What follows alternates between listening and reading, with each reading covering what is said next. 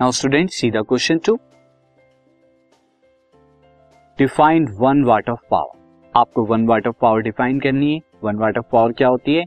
If one joule of work if one joule of work is done in one second अगर एक joule of work करने काम आप one second में करते हैं तो पावर क्या होती है? Power will be called one watt तो power one watt